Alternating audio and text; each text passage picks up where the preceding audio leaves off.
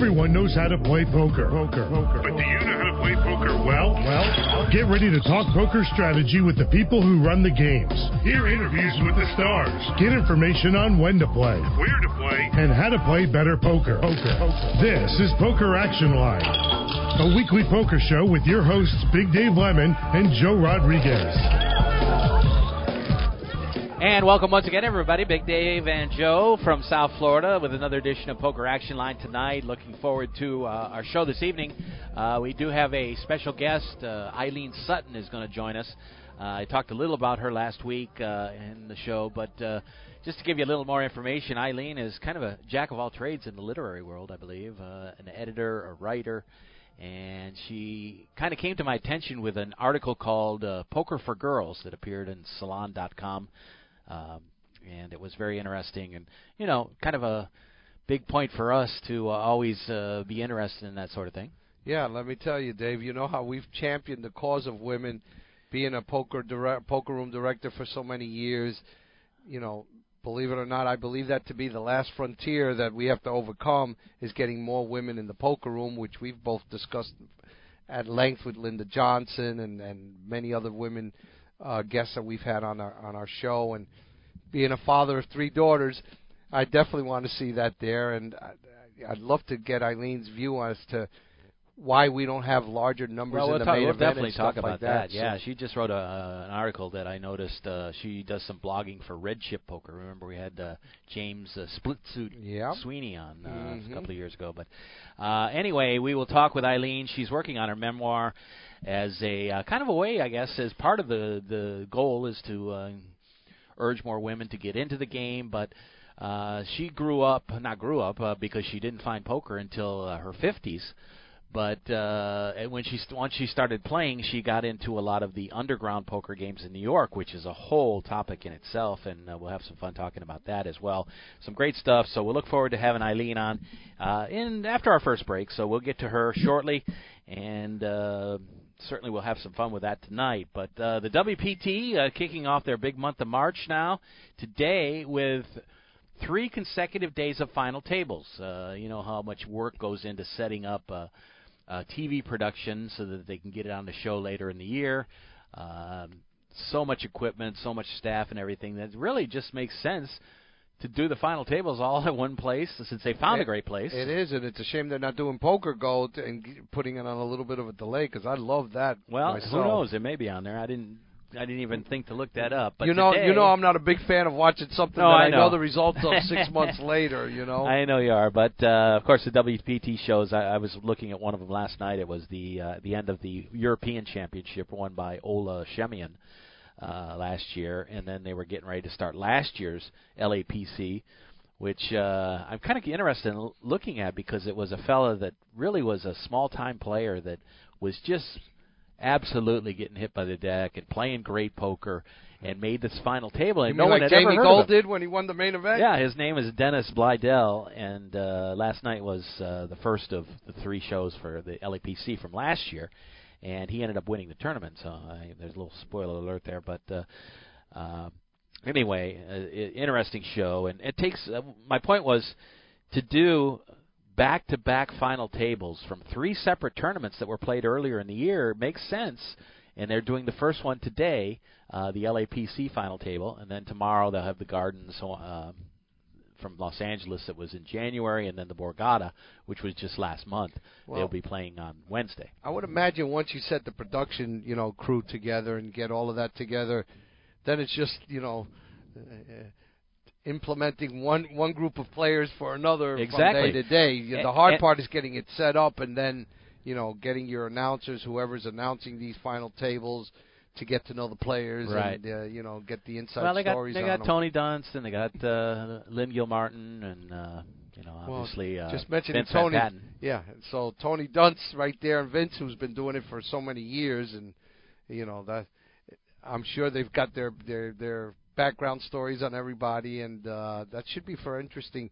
Actually, that might be for some very interesting viewing down the road. Yeah, for this- sure. This is done. Well, the interesting thing is the one today, which is just getting underway as we're doing the show here, uh, four o'clock uh, Pacific time, uh, seven a, seven o'clock, right around the seven o'clock hour in, uh, in on the East Coast. But anyway, uh, they are just getting underway, so we're really not going to have any results from that. But I did want to give you the final tables because uh, this uh, first tournament that they're playing today, the LAPC, which just ended, uh, got down to the final table last week. I think it was March 6th was the last day, and then now just about a week later, here they're playing in Las Vegas. But Darren Elias is the chip leader going into the final table. He's already won three WPT titles, so this would be his, his fourth, which is just incredible. Yes, Mike, Mike. Sexton uh, tweeted out a uh, a little tweet that said how incredible that was. That most people don't realize how tough that is. And when you mentioned the different groups coming in, I was wondering, I wonder if anybody's in two of the tournaments in the final table, and you know that's basically impossible. well, I mean, they'd have to travel to get to those and make the final table in some of the other places. Where where are the other two final tables from? What, what other? uh, L.A. and uh, uh, New Jersey, uh, Borgata and uh, Atlantic City. You know, they, they they have these things called planes that get 'em- these people over Well, back and yeah. forth rather quickly if they want to. So Well, that's that's the next three days will be final tables there, and then they have they have uh, a pretty ambitious schedule for the rest of March too. So there'll be other tournaments as I- well. But you know, this is a nice little twist on the mm, WSOPs. You know, waiting with, with, that we all at first hated, then loved, and now hate that they went Well, back to to the old. There's style. been several articles written on is this a good idea because it didn't really work for the November 9 as some people thought. I thought it was I fine, don't know. but I never they said heard it, not it was not that it was bad, but just really didn't accomplish anything was what a lot I, of people well, said. I'll be honest with you. If it didn't accomplish anything, I put the blame on fault. the people Yeah, because that's their fault. you had four months to build up the anticipation on this, to put out stories, interest stories. I mean, it, it- they could have made this uh, an event actually, not not just a poker event. I mean, an event if this had been handled properly, in my opinion. Yeah. Well, unfortunately for them, they're also playing the Rolling Thunder tournament out in, in uh, the Sacramento area, out in California, which is I think on day two or something like that, and and playing uh, through the weekend here. But anyway, uh, they will be getting underway, uh, or if they're not right now, very shortly, and we'll try to report on anything we can. Also at that final table is David Baker, uh, ODB, not uh, Bakes, uh, but David ODB Baker is second in chips. Elias has 9 million chips, and David ODB has uh, 4.75. Uh, Modest Symbolis, uh, who lives in uh, London originally, I think a Czechoslovakian, but uh, he is at 4.675 million. Jean Claude Moussa, 1.25. Steve Ye, 1.2. And John Smith, who is a very interesting player. He's 72 years old and a great player, but he is the short stack with 895,000 chips. Anyway, tomorrow will be the uh, WPT Gardens Championship, which was uh, played at uh, the Hawaiian Gardens, the old Hawaiian Gardens out in uh, Los Angeles. That ended back in January, and they will play next week. Uh, I'm sorry, uh, tomorrow. And uh, final table there is Frank Stepuchin is the uh, chip leader. Shannon Shorr is uh, second in chips. Third is Steve Sung, Ray Qartomy, Jonathan Abdelatif, and Brent Roberts. Uh, round out that final table. That will be tomorrow. And then on Wednesday will be the Borgata final, final table. Uh, South Floridian is at that final table. Uh, Ian O'Hara, who's from uh, Boca Raton, he is. Uh, well, let's see. He's quite a ways back in chips because the chip leader is Dave Farrow with 18.8 million, and then uh, Brandon Hall second with 14 million, and rounding out that table, Daniel Buzgon, Ian O'Hara, uh, Joseph De Rosa Rojas, and Vinicius Lima. So that's the final table that will go on Wednesday, which is the completion of the Borgata, which was played, uh, I guess, down in late January. Actually finished on uh, January 31st. Anyway, we'll look forward to all those things uh, coming up. We will have some fun tonight talking with Eileen Sutton, and uh, we'll get to some other things. Uh, our friend uh, uh, from Wisconsin wrote an article about uh, re-entries again, uh, kind of going back to talk about revived uh, debate about re-entries in poker and whether it's good or bad for the game. Chad Holloway uh, wrote that article. If we have time, we'll get to some of that at the end of the show. But uh, also, the other thing I wanted to talk to you about, uh, I'll have to pull it up on one of the breaks, is they had a big brawl at Talking Stick, which is in Arizona. And uh, the videos are online, and you can check out some of that. I was kind of curious to see in your days as a poker room director and a floor uh, guy whether you ran into any serious fistfights. I, I got a great story to tell you about well, save that. it, save it because we'll get to it later. But uh, kind of interesting uh, story there and how people reacted to it and that sort of thing. Let's take our first break on the show. When we come back, we'll have Eileen Sutton. Uh, Poker for Girls was the, was the article she wrote, but she has also worked on several books, including uh, some editing duties for The Course by Ed Miller, which uh, really piqued our interest when we saw that. So we'll talk to her when we get back. You're listening to Poker Action Line, and you can always pick up the show on SoundCloud. is probably the best place uh, because you can listen to the show, you can tweet it or email it or uh, send it to your friends for them to listen. Send them a link, or you can pick us up on, of course, iTunes. You can go to our website pokeractionline.com, go to the Podbean page or you can pick us up on the uh, Radio Network, which carries us on a regular basis as well. We'll be back with uh, more of the show after these messages. You're listening to Poker Action Line, and we'll return shortly. This is Poker Action Line.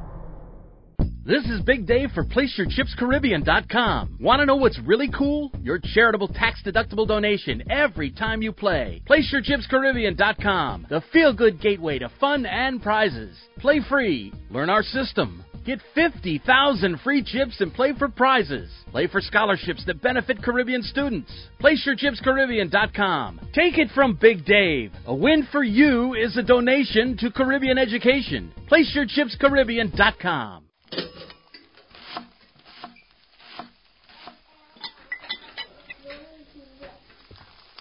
Can you tell if the surfaces in this kitchen are crawling with bacteria that could cause chronic arthritis? Listen. Can't, can you? You can't see it either. Wash surfaces, utensils, and hands frequently with soapy water while preparing food, especially when handling raw meats or eggs.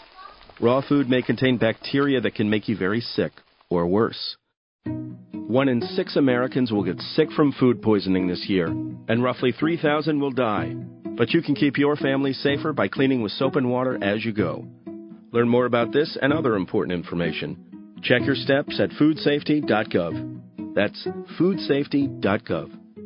A public service announcement brought to you by the U.S. Department of Agriculture, the U.S. Department of Health and Human Services, and the Ad Council.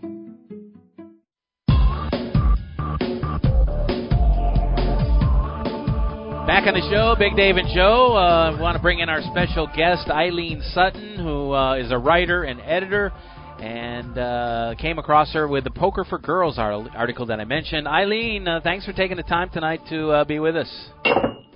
Thank you so much. It's a great. It's great to be with you both. You told me you uh, you're a New Yorker basically, but you're getting ready to move to Vegas. what prompts that? You know how the insanity takes over our brains. I um, I've been grinding underground in New York for about five years on the cash side. I started as a tournament player and uh, was coached by Matt Matros and then by Ed Miller. And then once I met Ed, and I just had a feeling fairly early in my career that I cash just always spoke to me. I've been watching high stakes poker games for years and years, literally, you know, almost nightly. And um, I really, I'm poker is, in addition to my writing life, poker is my my other career, and I really need to live in a casino city. So yeah, exactly. I was there. I was there last uh, summer, and my current coach is Tommy Angelo. And oh, um, oh yeah, Tommy's great. Ele- yeah, elements of poker, right? Yeah, it's that's such a work of genius. So, um, yeah, I hadn't actually been to Vegas in 40 years, and I was there last summer. It was amazing, and uh, it's time. So I've been in New York for 30 years and um, I'm just I really I, I want to be playing poker, you know, in a casino city, but I'm also uh, New York is just sort of taken it out of me. you got to get ready for 114 degree temperatures, though. I'm so happy with. I grew up in Los Angeles. I grew up in the desert.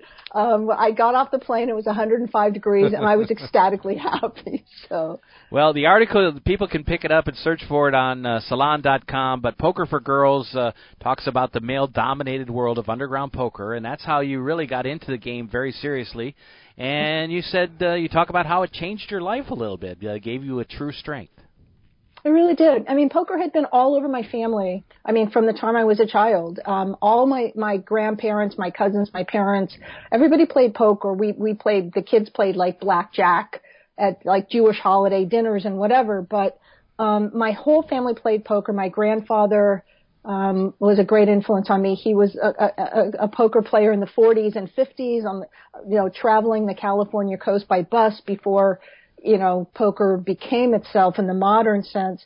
But it never was my life. And, and as you mentioned, um, I think earlier I had found poker completely by accident when I was 55 in New York at a corporate event, and something just really unleashed in me. And when I started to play, and I started, um, I'm very grateful to Richard for giving me an opportunity to to blog about poker um, for many years, and from the minute I started playing really seriously underground, I started to write about that experience, and it really was, it really has been, um, it really has been life altering. I mean, people talk about poker, people use certain phrases that can sometimes feel cliched, like all of life exists in the game, or everything you experience in your your life you're going to find in poker, and all of those cliches are kind of true.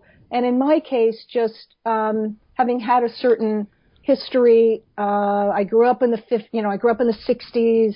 Um, I, I, you know, women in that period were just kind of treated a certain way. I was Right. shaped according to certain ideas, and then poker in the 50s for me. I mean, I mean, in my 50s, I've never been a shy person, and I've had a pretty remarkable life in New York. But when I come to a game, I'm a completely different human being in some sense. Well, you you talk about how uh, you can uh, get down and dirty with the boys. Uh, that your f bombs are legendary.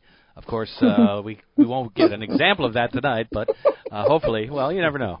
Uh, had uh, Will Yeah. the Will the Thrill Failla on the show, and he uh, he broke new ground on that in that regard. But uh, you talk about how that first uh, networking event where it was an all women table, and that was the first time you ever played Texas Hold'em, and then you move to a place where you know they're showing porn on the wall, and uh, you know, I mean, there's just some unbelievable type people. It would seem to me it would be very difficult to infiltrate that society.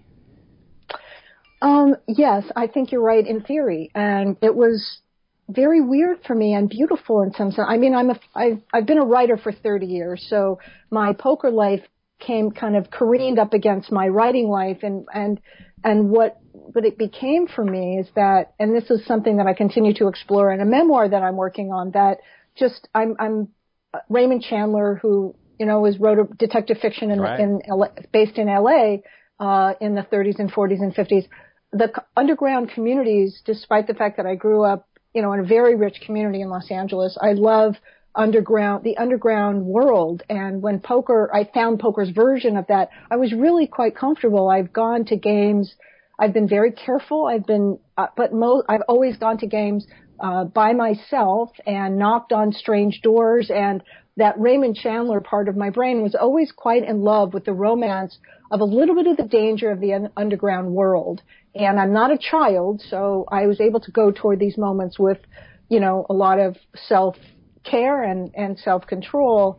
Um, and I and I sat down at those games with a lot of uh, I have always gotten a lot of respect, even though I've had a handful of moments that were were hard and disrespectful and, and weird, and a, a few spots I played in that I didn't return to that were pretty edgy and Right. felt unsafe. But uh, I women once I started blogging, women were writing to me from around the country talking about uh, their horror stories in live casino play.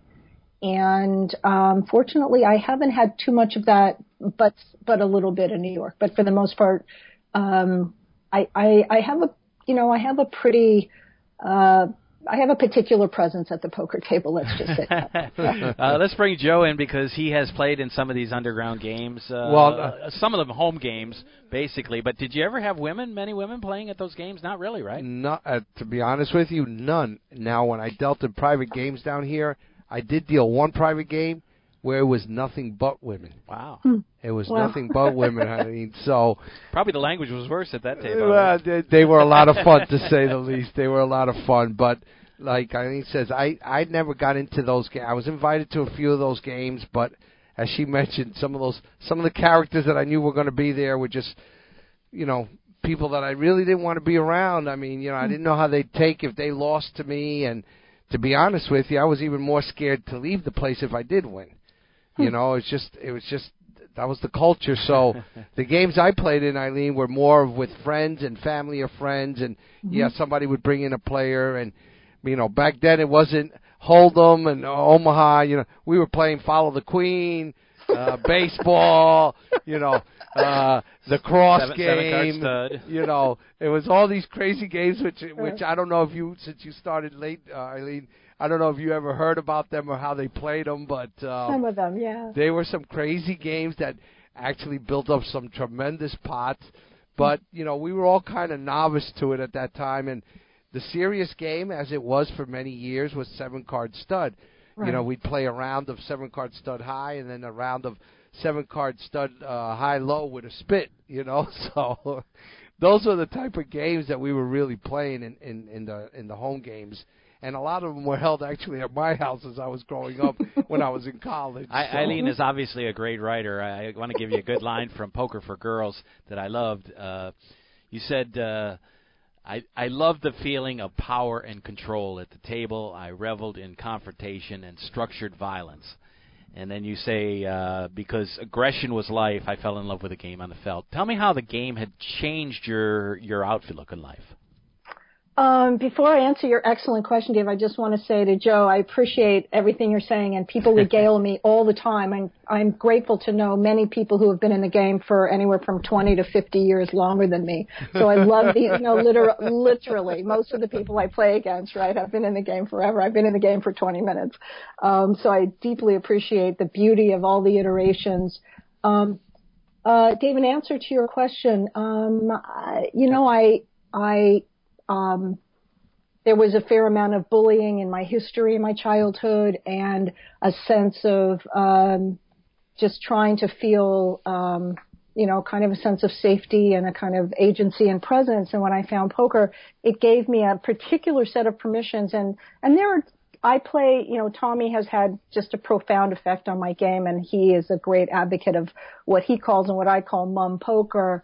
And even if it's even if I default in a game, in a particular game, to more more than less silence, which is often the case for me. That aggression, as you both know, um, you can express your aggression in, through various playing strategies and all that. It doesn't have to be verbal necessarily, but poker gave me a sense of I get to be, I got to be when I first started at the table without from a deeply feminist perspective, I didn't have to take care of anybody. I didn't have to take care of men. I didn't have to be smiling. I didn't have to be polite. I didn't have to be anything. I could be completely myself, which often meant completely silent, uh, strategically aggressive, taking other people's money. It was a dynamic that I'd never experienced in, in my normal life in some sense, even though I've been in business for 20 years and, and done a whole, con- just had a whole life. But that aspect of it, of just having, feeling a different kind of agency as a woman, and I've talked to a handful of men who have, has, have also had this experience, which was very sweet to me that, that, that within the context of what, what I call a testosterone festival at a lot of low stakes games in particular, that even certain men have said that to me, that they felt like they could come to a poker game and could feel a sense of, you know, not so much, um, domination and crushing, which I just wrote about for for for um, Poker News, but just a sense of agency and control and focus and uh, and competition in the purest sense, what I consider the, a Japanese version of a more compassionate competition. Uh, so that's as a woman, that's what I in in part that's what the game continues to give me always. Well, uh, not necessarily just women, as you mentioned, but with other men, sometimes beginners that make mistakes. We see a lot of idiots uh, berate them, make fun of them, and mm-hmm. basically drive them right out of the game when they barely just got started playing. So if you look at the big picture, that's just absolutely stupid because you want to grow the game and you want to have beginning players that are learning because they're obviously going to be on the uh, upward climb of climb of the lear- learning curve. Right, exactly. Yeah. Joe? Eileen, yeah, I wanted to say what you were talking about how you feel empowered at the table because you don't have to take care of anybody. And my experience from being a poker room director for so long, having trained, having been involved, having been a player, I have found that the men that act just, you know, incredibly rude is for two different reasons. One is because they think they can intimidate the woman into making a mistake, and the other because they're probably so used to taking advantage of whatever you know relationships they have with women outside of poker. that when they get started to get to get abused at the table, so to speak, that that's the only way they know how to lash out. Mm-hmm. And it's so nasty. And um, like I said, it's great that that you're so strong and that you don't put up with that. But so many women, you know, unfortunately, and I don't know if you heard, I have three daughters, and I wouldn't want them to do this, but I've had to embarrass the hell out of people because of the language that they've used. You know, with women sitting at the table, with female dealers, you know, with with the female staff that's in that room, and I've never allowed that. And being of Latin descent, you know, I, I talk loud to begin with, and when I get excited, and even worse, when I get upset, my volume kind of you don't need me to be on a microphone, and I have literally gone up to men after they have said something that I can't even repeat, and I just looked up to them and as loud as I can, I go, "How would you like me to say that to your mother, mm-hmm. or to your wife, or your daughter, or your sister?" And you know, I am I make sure everybody in that poker room has heard it. Unfortunately, I'd love to tell you that I've only done it once. I've done it many times, and to to their I don't know credit, all but one have come up to me to apologize, and I told them I said, you know, you, you didn't like being embarrassed, right? I go, well, that's yeah. how they feel. They just and need they to don't be reminded. But I had one guy who came up to me. I mean, I, I was I, I was really dumbfounded. He goes, hey, I don't appreciate you embarrassing the hell out of me at the table. Hmm. And I told him, well, the door's right there. Yeah. You don't have to come. the door's right there. See, right behind. Turn around. See the door.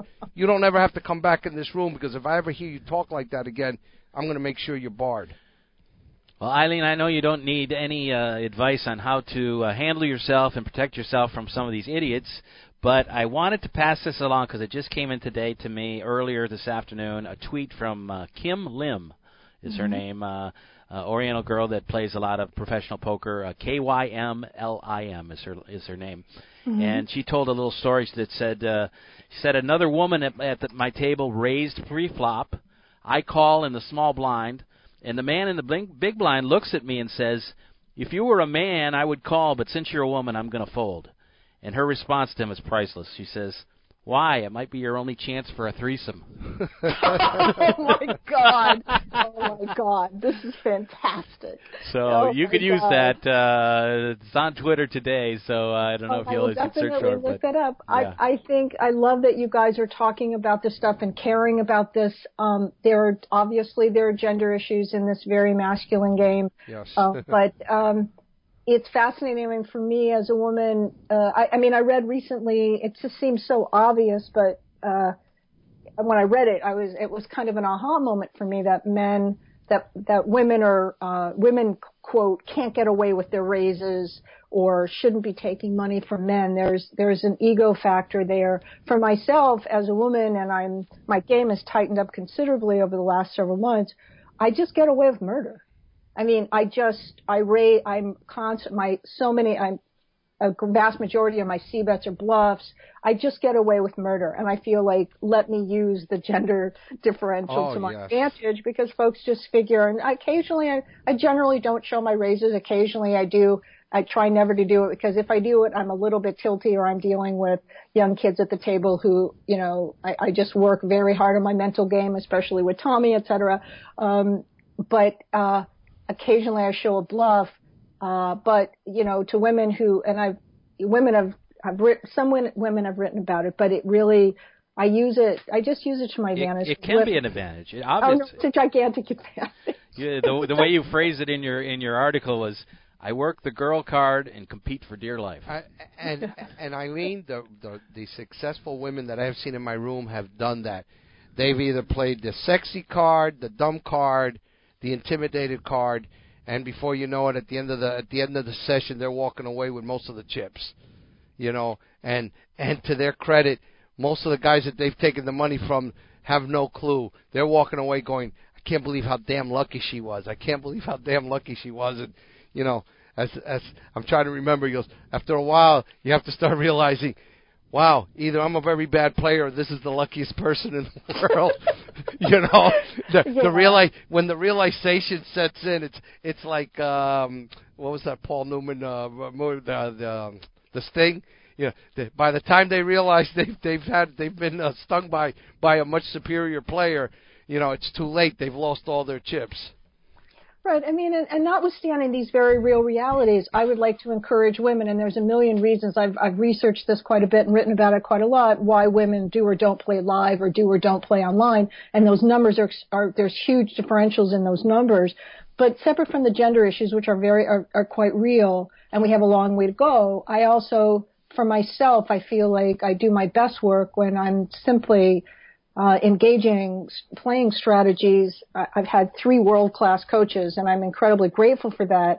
And I employ strategies against, you know, some of the loosest, craziest quote male players unquote in the game. And I feel like I get there because I'm clear about my counter strategies against, you know, players who have so many leaks.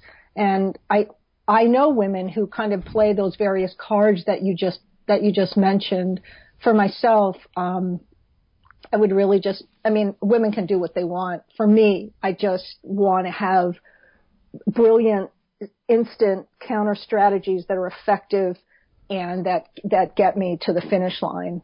Um, so, um, I do take advantage of the fact that men don't just, just assume I'm never bluffing, but separate from that, I really, I worked very, I work very, very hard at the game and I work hard at, at just just being really smart in live play. It's incredibly complex and I just, I would just work hard at, at being smart about what, how I can put more, you know, most chips in my stack, a, a hand at a time. Well, Eileen, I, I haven't had the, the, the pleasure or, or the education from world class players as you have, but I do remember you saying just a little while ago that you don't show many bluffers, but bluffs, but every now and then you do because you know, I've I've had a reputation of at first being very tight, or as they say, nit now.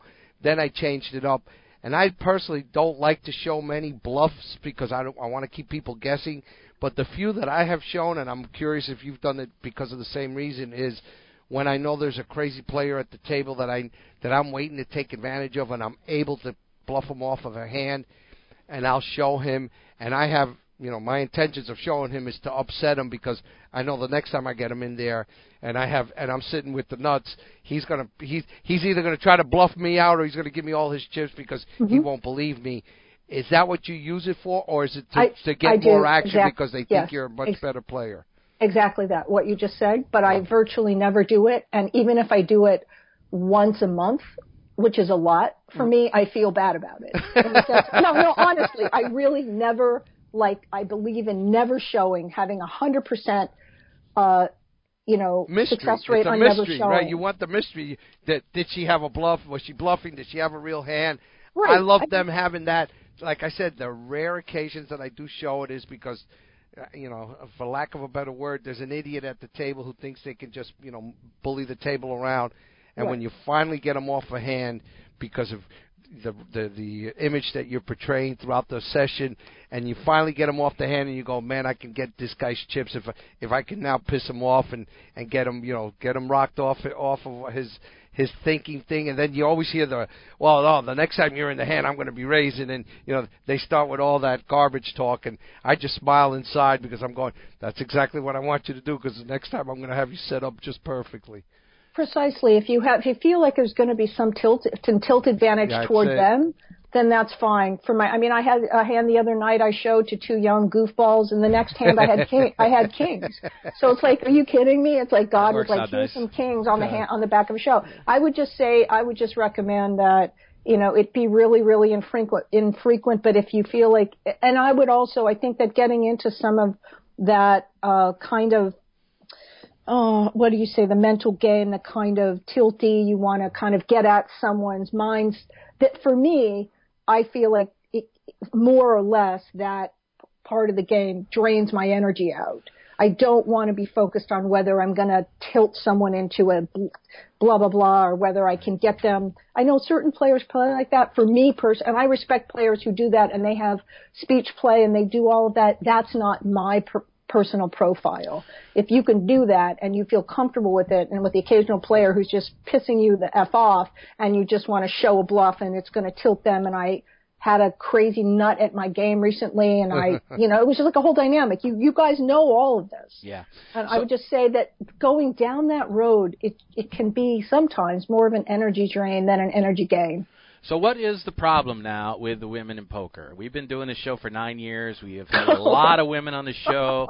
Uh, I notice when I go out to poker rooms that there are more women playing.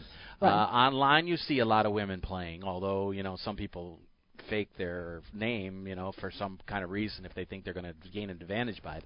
But there are more people playing. But what's happened with like the World Series of Poker main event? I know it's a ten thousand dollar buy-in, but we're always right at three or four percent. We got over four, and then last year we dropped below four percent women again. Right.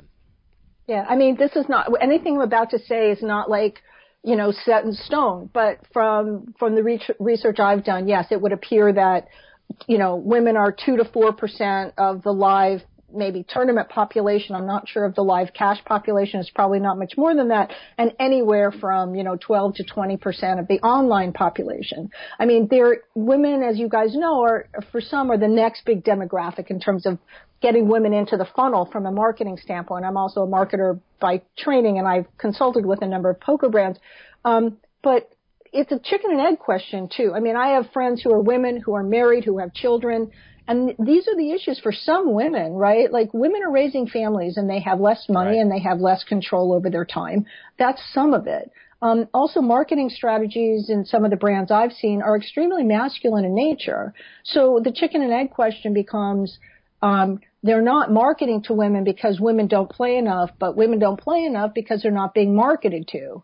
So Right. where where is that resolution? For myself, I have written a lot about women in the game and the, my blogging activity, and I try as I can. If any woman comes toward me, I'm completely available to women all the time to help them with the game. If I ever meet women in games in New York, I always say to them, "I'm I'm here to help you." And, and any of my friends who bring their girlfriends or wives to games, I will always say, "I will teach you the game." This is just my commit, my very small personal commitment to it. Well, But I think the question of whether women, how much women play, how comfortable they feel live, why they seem to feel more comfortable online. I, I have a new relationship with a guy who's who's launching a gigantic international online site thing with all kinds of international partners, um, and he's very interested in bringing more women into game. But that becomes a marketing question, and how and how women get educated in the game and how they get and but some of it is whether I mean you look at very masculine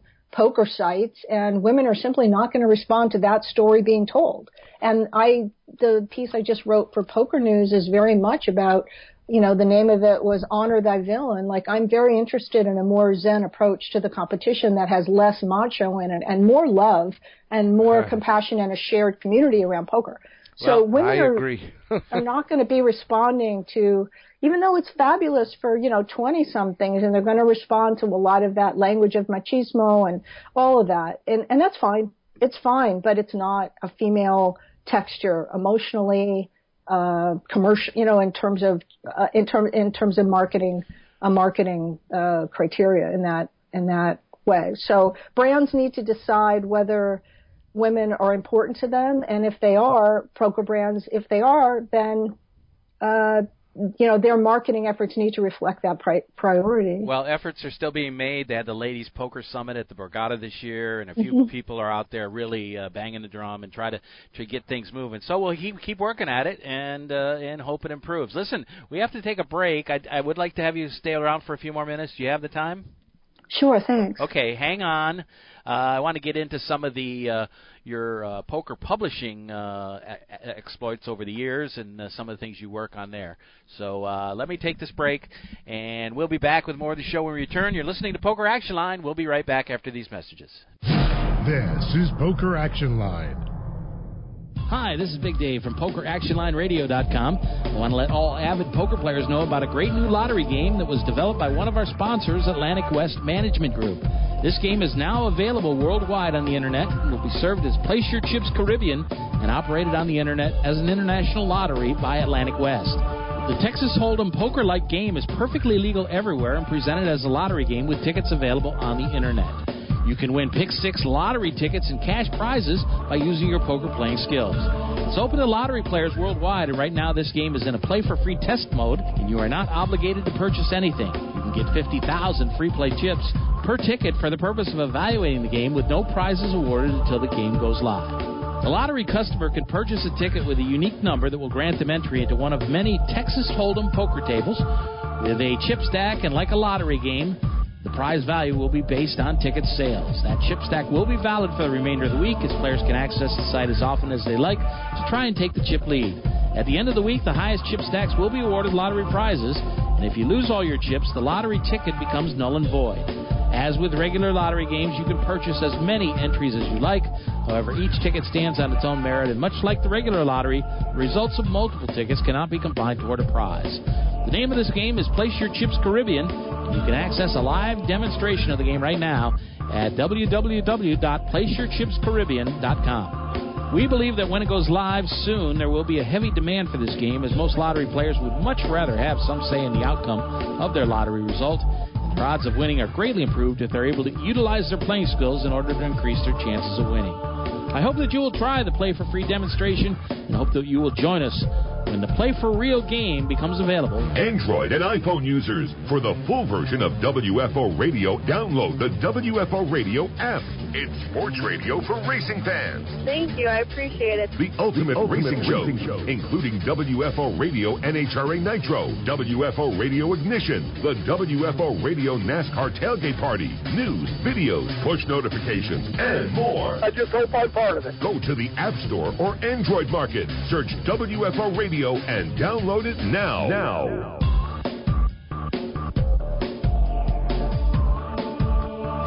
Back on the show with our special guest Eileen Sutton, who is a novelist and short story writer, and uh, working on her memoir now to, uh, in part, help encourage women to play uh, more women to get into the game of poker. But uh, you have uh, written a novel called Paradise, which I guess people can still get a hold of, and also you won an award for uh, one of your short stories uh, called Dear Mr. Doctorow. Uh, E.L. Doctorow, of course, the great author that wrote uh, uh, Ragtime and uh, several other things. Uh, Billy Bathgate, I, I know, is among his works. Uh, tell us a little bit about your your writing and how that relates to poker.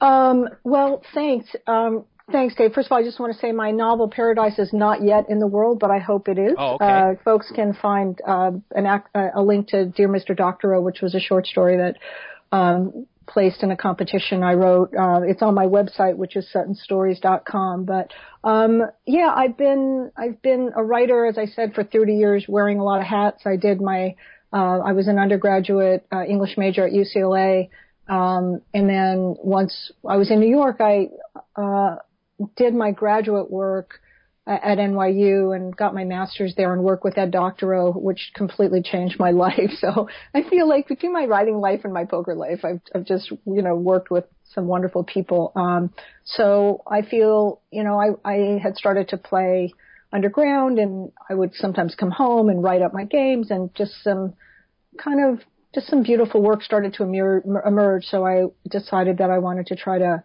um, you know, write a memoir about my poker life, and to your point, uh, to to create a narrative that would uh, help women understand one woman's, you know, journey toward uh, self self realization. Uh, however, that's kind of a goofy word, but you know what I mean. And uh, so, yeah, Yeah.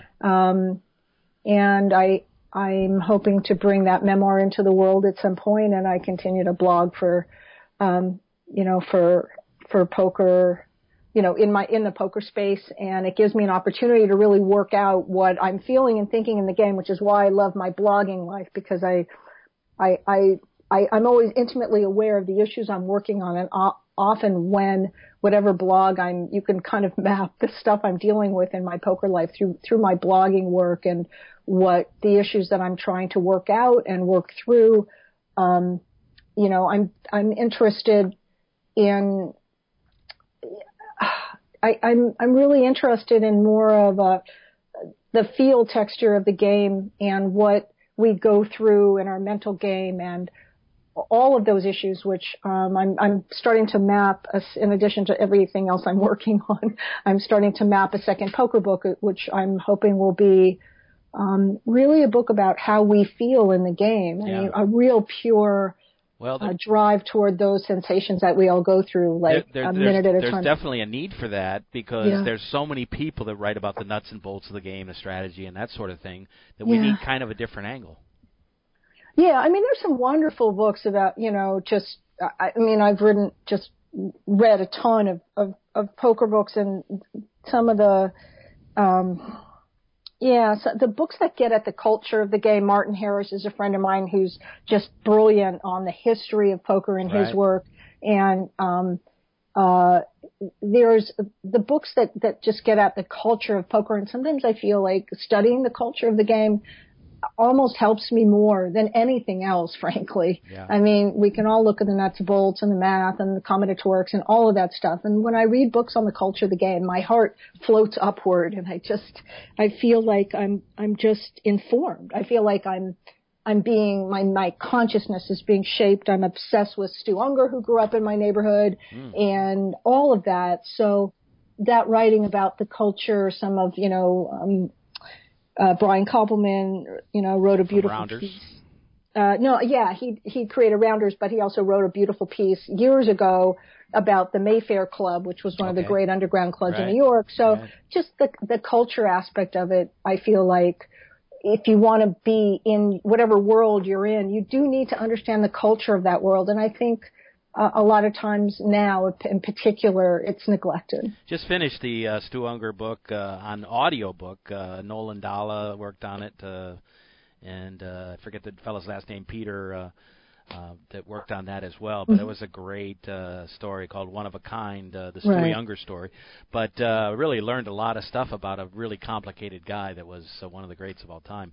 But anyway, uh, you also worked on uh, the Total Poker Manual uh, for Card Player Magazine, I guess, was involved in some of the publishing of that, and uh, really covers all different types of games. Yes, it does. It covers five games. Um, Card Player Magazine was our corporate sponsor. Uh, Weldon Owen was our publisher in San Francisco, and the book fell fitted neatly into a, a total series. What Weldon Owen had a, a, a, best-selling total series, and they wanted to do a total poker book, and we did that. And it was amazing, a year of my life, um, exhausting year of my life. And I was very devoted, especially in that book, to creating segments that highlighted women at every generation. So Jen Harman and Vanessa Selbst and Kelly Minkin and Linda Johnston, Linda Johnson and Maria Ho and Xuan Liu and Leo Margets and others are featured in that book. And it's a wonderful text. It's singular, visually singular. There's nothing like it in the market at all. Nothing. Um, and it's a great book, especially for folks who know absolutely nothing about poker. They can start, I mean, literally by just looking at the image of a table and sort of figuring out what the hell is going on. Um, but I'm, I'm very proud of it. And, uh, you know, that's in the world. Very few women have written poker books, and I hope more women write more books. Well, I did notice it is available on Amazon, uh, so check that out, everybody. It's uh, it's it's got a lot of great people associated with it, as you mentioned. Um, I'm curious to to find out when you edited that uh, book, how did that help your game? Um, the Total Poker Manual, I wrote the Total Poker Manual, um, and how it helped my game, uh, I'm not sure. I Like, mean, after, like after you finished and talking with all these people, did did you come up with some really great uh, angles to uh, win hands? I mean, not, not particularly. I mean, in the sense that it, I did ex, we had experts, what expert spreads, what they call in the publishing business. So, um, Ed Miller and Tommy and my first coach, Matt Matros, all, and, um, Phil Galfond, we had expert spreads and Randy Lew from, we had, I had expert spreads from all of those guys across several games.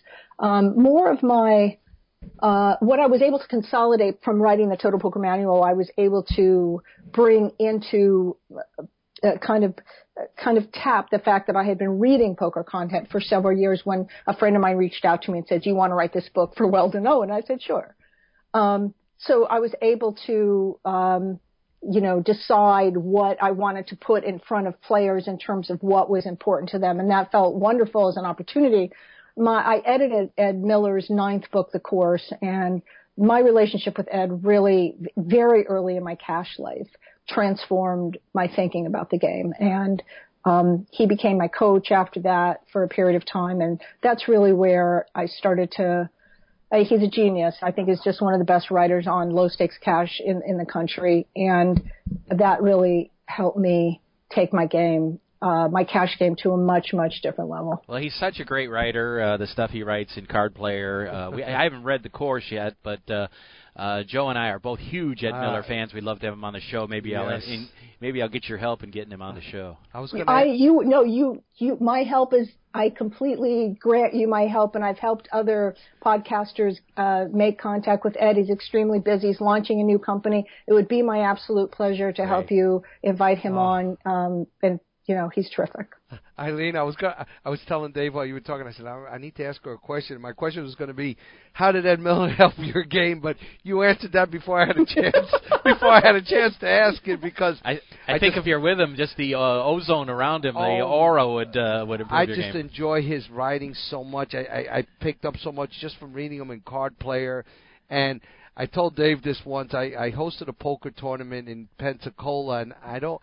A gentleman came up to me. He goes, "Oh, you should have my son on your show." We were talking that I did that we did this show, and he goes, and I go, "What's your son's name?" And he goes, "Ed Miller." And I go, "Man, I'd love to have your son on the Oh show." my God. and he gave me his phone number. The father gave me. He claimed to be his father. Gave me his number. Which of course and you un- lost. And unfortunately, when I flew back, I don't know what happened because I was so excited to have it.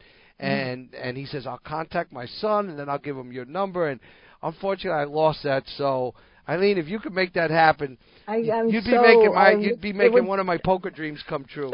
Absolutely. I know I love making dreams come true. no, it's all good. And I think for, for, at the, you know, I think you can shorthand all of Ed's, the body of his gorgeous work by saying that, um, you know, I don't think poker is as complicated as everybody makes it out to be. And what I love about Ed is that how, how he simplifies and clarifies. does, I think yeah, Tommy so has that much. skill too. so much. Everybody, yeah. I, I mean, I don't care how much knowledge you have of poker, you could read that, and and if you don't walk away with some some extra knowledge, something you've just you if you didn't learn something every time you read something from him, then you're not trying hard enough, or or you don't have the intelligence in the poker world to be able to, to comprehend what he says. Right. And I would also just, if people, if you said to me, what would be my one piece of advice to folks, I would say play more. I feel like, I mean, I'm someone who's read, you know, whatever. I had a student for a little while who had read a hundred poker books. I'm not sure that's the goal. I think that we, I, for myself, I, I made a revel, I had a revelation today walking along about the game, um, that you only get when you're playing. And I can read like, you know, a ton of articles and stream, I stream content constantly and I read books all the time, but it's really only in game flow that things really, really align for me in a completely permanent way. I, So, I, I'm sorry, Eileen. I just wanted to tell you after what you just said, play more. I was I remember vacationing here in Miami from New Jersey, and Yeah. had a craps table in the hotel we were staying. And some nice gentleman put up with me asking him a hundred questions that they were trying to do some teaching type thing. And after like about 45 minutes of bothering this man, the man said to me, "You want to learn how you're going to know everything about craps?" And I was so eager to absorb this, and I go, "Yes, sir." he goes, "Go to a casino." buy five hundred dollars worth of chips, start placing them on the felt. He goes, I promise you, when the five hundred dollars are gone, you're going to know how to play craps. and Oh, and I and I say that about poker. You need to sit down and get just like any any other education. If, you go to college, you got to pay to go to college, and poker is an education also. If you lose the money, but you learn something while you're doing it, eventually you'll start getting a return on your investment. I agree completely. Poker content is a very new, it's a very postmodern, it's a very, you know, late 20th, early 21st century phenomenon. I mean, folks have been playing this game brilliantly without any software and any books for years, for generations, for decades. Doesn't mean that we can't learn from beautiful text, but it's just not the only avenue.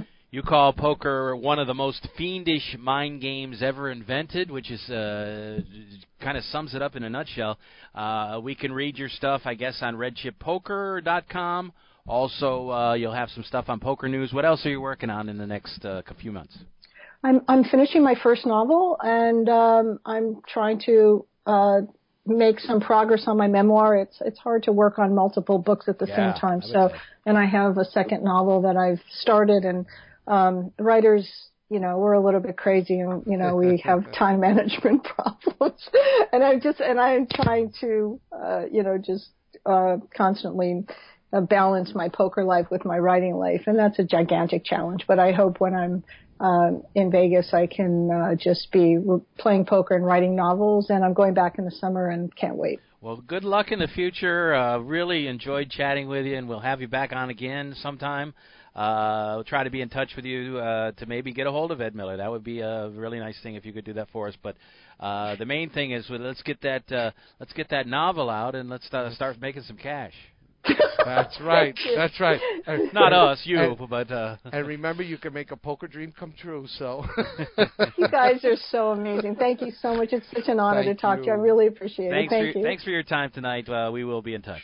Okay, great. good night. Thanks. Eileen Sutton, uh, who is a uh, blogger, is a editor, is a writer. This is one of the quickest interviews we've ever had, and it's lasted about 40 minutes Yeah, already. absolutely. We always have him on. The Tell him- typical Dave Lemon 20 minute interview. Yeah, I tell him 15, and uh, then I ask for 45 when it comes right down to it. Anyway, uh, great stuff, and uh, you can check out uh, the book on Amazon. Is the Total Poker Manual, which really has contributions from a lot of great players, a lot of great women players, and, and men as well.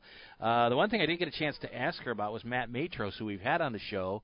It's been probably four or five years, but Matt, one She of the was great, so entertaining with everything she spoke about. but Matt is one of the great mixed game players. He won a bracelet at the World Series of Poker three consecutive years, which was like unheard of at Yeah. the time.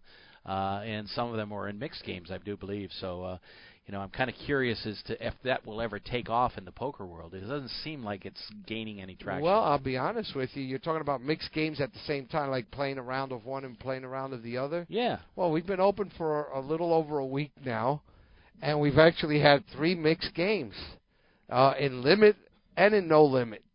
So now, granted, the two mixed games that they're playing is Hold'em and Omaha, high low, but you know, I I believe if we start seeing uh, more of the um, you know uh, pineapple or crazy pineapple, which a lot of the rooms I hear in Hialeah, you know, uh, They play that? they're- playing crazy Wow. pineapple a lot over Wow, there. That's shocking. We we have not gotten a game up yet, but uh, we have been prepared for it because you know one of one uh, one of our supervisors came directly from Hialeah and he goes, Joe, you know we've we've run up to three games of Crazy Pineapple at different limits, so people are experimenting out there and. um you know, one thing that I was taught by someone who was an outstanding poker player, he goes, I love when they change up the game. He goes, because, you know, when people didn't understand seven card stud, I dominated. Then people, have, you know, that was the only game in town, so people had to learn on it. It became a lot tougher. Then Hold'em. I remember when Omaha, you know, started to be played, Omaha High Low. Um, I don't know if you remember Jeff Ward, who opened the poker room in Mhm. '97, as and we we took a trip out to L.A. It was my first trip ever to L.A. We were at the Commerce Club. I was playing Hold'em because I was I've never been a big fan of Omaha. I, I haven't gotten the nuances of that how to play it. But I went to see Jeff. He's playing in a 20, 40, 30, 60 game, and I said, "How you doing?" And he was always very comical. He goes. He goes, they're dropping hundred dollar bills on the floor, and my fat ass is too lazy to pick it up, which, which, which was his way of saying they're playing so bad, and I just can't catch a hand to to take their money. And I just stood behind him and watched the couple of players behind him, and I'm not kidding. Without knowing a whole lot, I know you would have had to put a gun to my head for these people to call two and three raises cold, even though it was a limit game at the time, with the hands that they had, because they weren't good for high and they weren't good for low. So, yeah, they were dropping hundred dollar bills. He just couldn't couldn't catch a hand to pick them up, as he said. Uh, well, they're underway out in uh, Las Vegas. They're playing this, by the way, three consecutive days, three final tables at the uh, HyperX Esports Arena at the Luxor. Beautiful, gorgeous place. It's going to be incredible out there. Uh, they'll play these uh, three final tables this week. There'll be some other tournaments for the WPT throughout the end of March, and then they'll be here in town from April 4th through the 16th. The main event starts on the 12th here at the Seminole Hard Rock in Hollywood. So I'll be over there a good bit for that. Try to tweet some uh, stuff out during the tournament and uh, have some fun on that. We're working on some other guests. Uh, we will get those to you when as soon as we get them lined up. But our thanks tonight to Eileen Sutton, uh, poker writer and uh, novelist, and, uh, jack of all trades in the publishing world, and, And a great guest and for tonight. a great guest and a, gr- and a good poker player, obviously as well. So our thanks to her for being with us tonight, and we'll look forward to talking to her again down the road. That's going to do it, Geo. Thank you for all your help as usual on the show tonight. And uh, we will be back next week with another edition of the program. Uh, good luck at the job. Uh, I know you're in full swing and it's taking up a lot of your time, but we appreciate you still driving all yeah, the way up well, here to listen, do the show. they're accommodating me on making sure that on Mondays I can get out by six, six fifteen, and so far it's taken me about forty-five minutes to fifty minutes. To, even though it's, it's from Miami, that's kind of like really big rush hour traffic. So I'm glad I'm not delaying you, Gio, Joe. Thank you guys for putting up with me with the, with my new schedule. We will be back with another show next week. Thanks for being with us, and we'll see you next time on Action Line. The views and opinions of the hosts, guests, or callers are not necessarily those of the station, its owners, advertisers, or agencies.